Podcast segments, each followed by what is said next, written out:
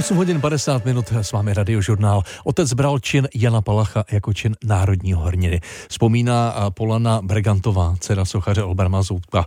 Ten v den Palachovy smrti 19. ledna roku 1969 sněl jeho posmrtnou masku. Zhotovil taky bronzový náhrobek, který ale komunisté následně zničili a my jsme byli v jeho ateliéru.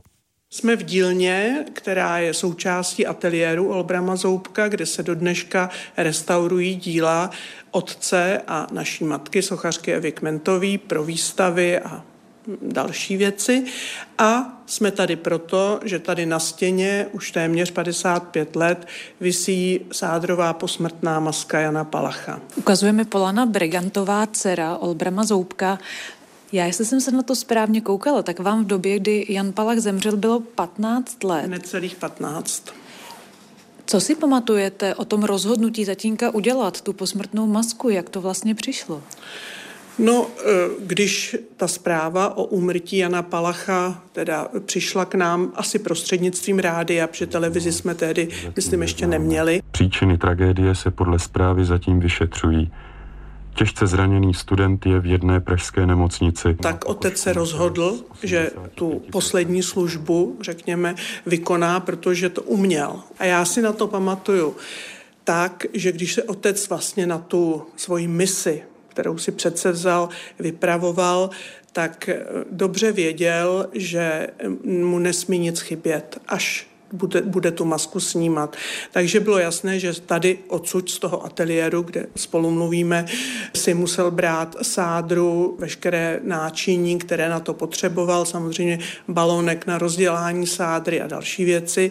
Ale co se dělo potom, to už známe jenom z jeho vyprávění. Palach ležel stranou v chodbě, důstojně naprosto na katafalku nebo na stole přikrytej vlajkou, obklopený květinama. Vzpomínal před lety sochař Olbram Zoubek. Tak jsem tam rozdělal sádru, naseparoval jsem obličeje na palách prstem, dotýkal jsem se těch podlitin a puchejřů, protože moc jiný podobný nebyl vůbec. To byla jedna podlitina, jeden puchejř ten obličej. Čin Jana Palacha sochaře Olbrama Zoubka hluboce zasáhl. Popisuje Polana Brigantová. Otec celý život bral čin Jana Palacha jako čin národního hrdiny a vlastně byl Jan Palach v naší rodině za toho národního hrdinu celý život považován. Dalším významným počinem k Palachově pocti byl náhrobek na Olšanských hřbitovech. Už v červnu 1970 ale komunisté bronzovou desku s reliéfem ležící postavy odstranili a zničili. Tady, kdybychom si to mohli představit obrazově, tak na té zdi vedle té masky vysel celou dobu až do nového odlití model toho náhrobku, protože otec určitě doufal, že se třeba ještě jednou k tomu dostane, že se znovu bude ten náhrobek odlívat. Vypráví Polana Bregantová.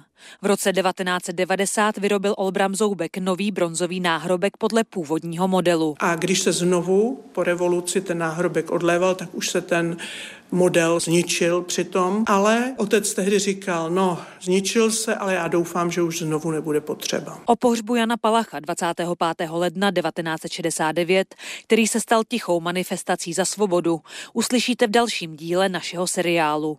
Lucie Korcová, Radiožurnál.